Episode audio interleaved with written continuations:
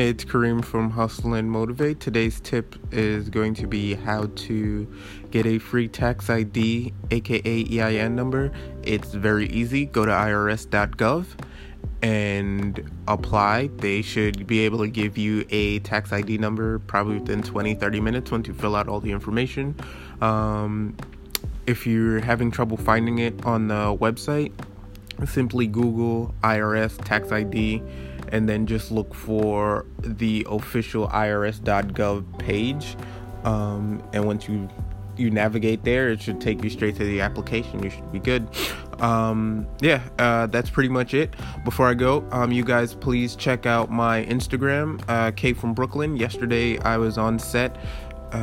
Good friend of mine, Hugo Mosier, was styling Diggy Simmons for a shoot. But also, please click the link in my bio on my Instagram. That is for the Facebook page for the TV show that I'm producing. So please check that out. Follow. We're going to be giving away some really great rewards. That's it, guys. Like, comment, share, the whole nine. See you later.